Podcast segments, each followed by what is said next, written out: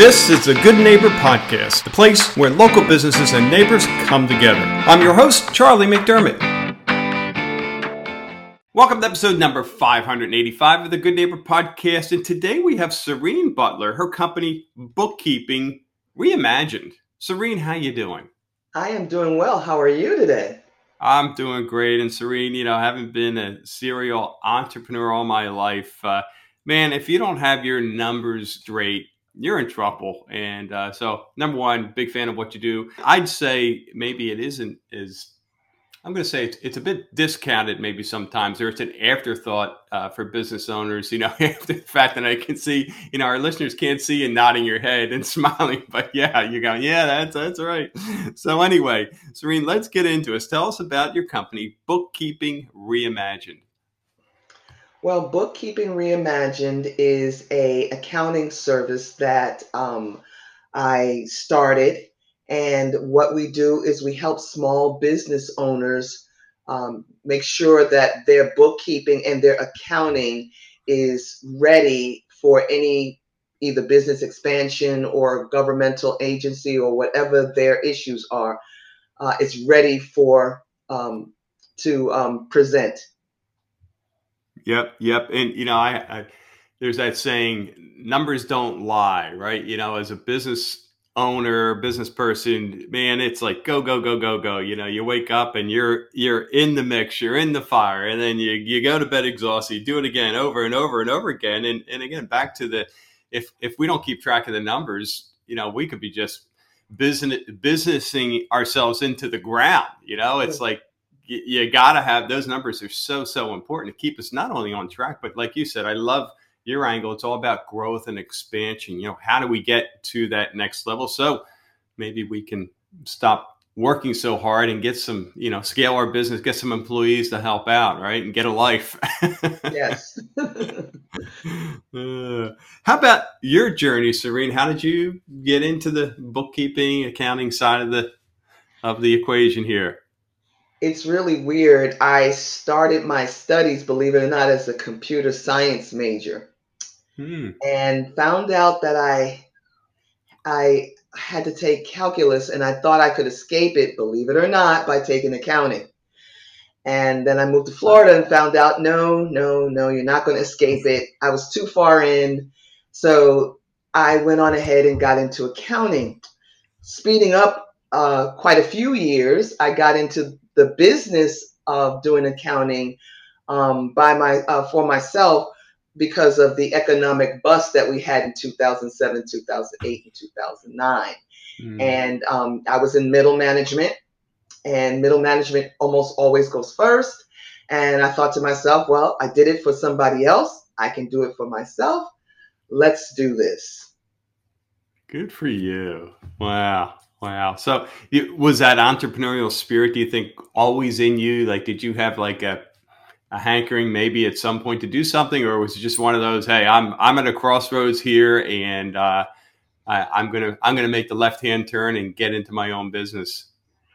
No, I, I, think I've always had an entrepreneurial spirit. Um, always tried something new. Always was pushing technology. You know, when it was brand new, when the internet was brand new, and distance, um, uh, uh, remote um, contact was brand new. And so we're so now I'm going to date myself like to the 90s.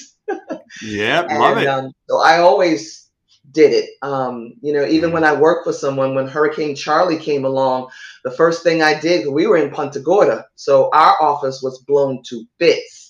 First oh, thing I did was set up the office here in my garage, and we kept on going. oh, that's great. How about when it comes to myths, misconceptions in your industry? What do you hear that you can speak to? Um, well, one of the things that are that um, misconceptions is that um, sometimes clients think that we can do accounting in a bubble and they don't recognize that one third of their business is the numbers is the administration mm. and you know i personally like an educated um, clientele. I, if they if they don't know, I will I will try to bring them up to snuff because clients that understand their business and understand why we're doing what we're doing are much more successful than you know those who kind of just want to uh, just drop it in your lap and say, "Hey, make it happen." Here's a box of receipts. There you go. Yeah, call me tomorrow with all the reports. Yes. Uh, yeah, yeah, and you know, and, and certainly, I, I I I have a friend who who's very good at that, and usually it's like six months after everything is due. Um, but you know, it it really is a disadvantage for the business because you know I, I think um, and again you're the expert so so guide me here but you know better to be proactive but you know you can see down the road better than I can as a business owner you know because of of the tax implications and and what's coming you know the trends in the business and things like that so the more prepared you I guess the more information you have at the right time the better for the business I guess right uh, yes, that is true. And and the other thing too is um, the, what I hear a lot of, which is uh, a little sad.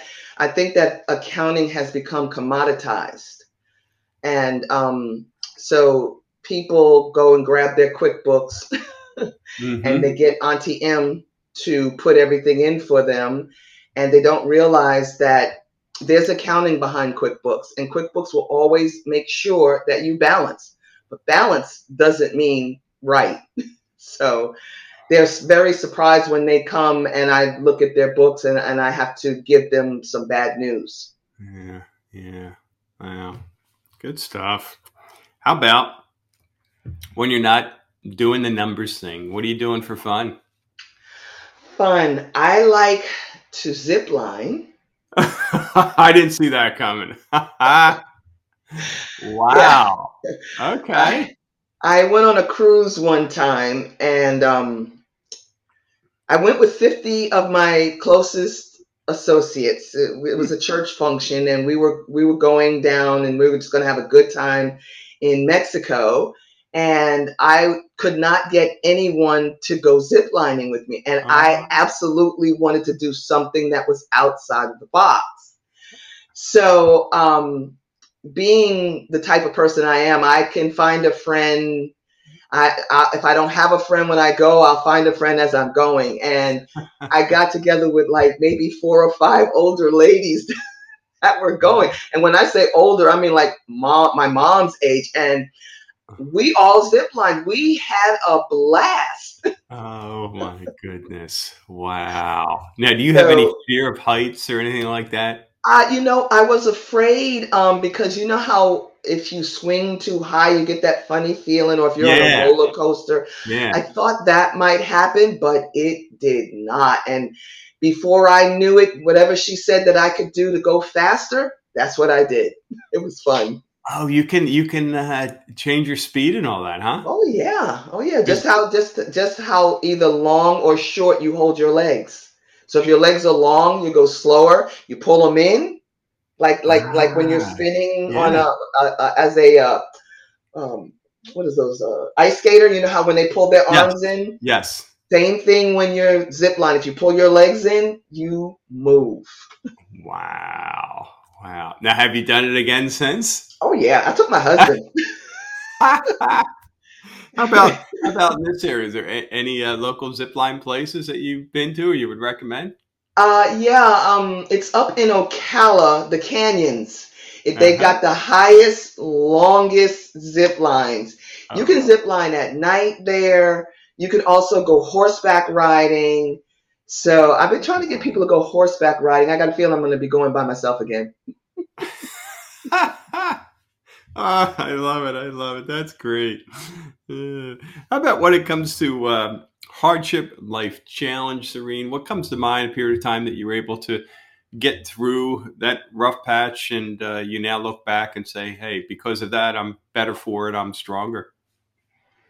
Um, well, definitely um, that 2008 2009 crash. Um, the business I, I was in, everything had to do with real estate. oh wow. Yeah. So um you know, we went from I went from making six figures to no figures, and that was huge, enormous. um, but um, I'm not sure that I would have started my business if it hadn't happened. If I and I had to go through a lot to you know to get there. I mean, I didn't just go and jump right into business. I tried to find jobs. Um, I realized that um, you know they were the pay was minimal at best. I went back to school, got my master's degree, um, but that didn't help me in the job market at that time either. So mm-hmm. it was like, okay, let me just go ahead and open up this business. And it started off as a side business. And um, now it's my source of income. And, you know, and I, while I hated going through it, I'm grateful. Yeah. Yeah. Yeah, that's, that's what I love about these interviews. That question specifically is is because everyone has gone through something, and usually many somethings. Uh, yeah. Uh, but you know what, what I love about entrepreneurs like you, you know, you know, it's it's. I mean, you make it sound easy. We know it wasn't. Uh, I can't even envision, you know, what it was like here. I was in Pennsylvania at the time, and the economy was terrible. But down here, forget it, especially in the real estate world. Um, and I know many, I've interviewed uh, entrepreneurs that flat out bankruptcy, lost everything, and have gotten, you know, got back up and climbed the ladder, and they're better today, like you, than before. Um, but you know that it, it's so inspiring to hear that from you because uh, you know, my goodness, you know, you lose the income, you're you're you're looking at the job market, which is non-existent, but the few jobs that are out there is couldn't even probably uh, you know keep the roof over your head, right? You know, Barely. so there's that. Um, and and then you choose to go to school and reinvest in yourself because you have faith in yourself that you know you don't know what the answer is, but you're going to figure it out. So good, well, good for you. you. I always I always told my children. Um, be prepared for the opportunity. It may or may not come, yeah. but if it comes, you need to be prepared for it. Yeah. And so that's what I did. I just prepared for the opportunity, not knowing where it was coming from. And the opportunity is always in front of us, right? As long as we keep moving forward, we'll find it.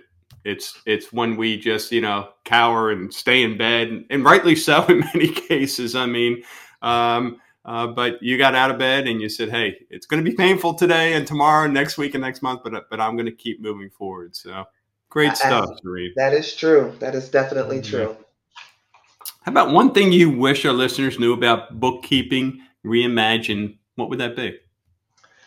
Well, I named I, I named the company Reimagined because I really wanted people to see accounting in a different light um, I wanted them to see it collaborative as a collaborative effort. Um, I can't tell you how many clients tell me that their accountants don't get back to them or their accountants talk down to them. Um, and I I wanted to give it a different flavor. Um, and you know that different flavor still comes with you know the skill set and uh, the knowledge, um, you know, of the principles and all of that. But I just wanted them to have a better feel for that. That accounting, you know, number one, is a necessary. You cannot get around it. and if you're going to do the business, then do the business, all of it.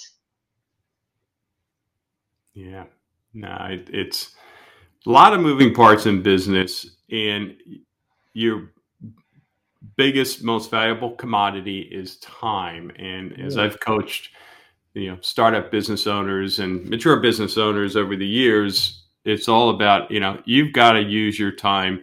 Time is money, as they say. I mean, and and really is you have to look at every minute and go, is this worth my time? You know, and and how do I and if it is today, how do I, you know, scale my business so that I can use my time in more valuable work, right? And and my goodness, you know, if we're spending time working on bookkeeping, you know, numbers, filing tax forms, I mean, not only is it a waste of time, but very important.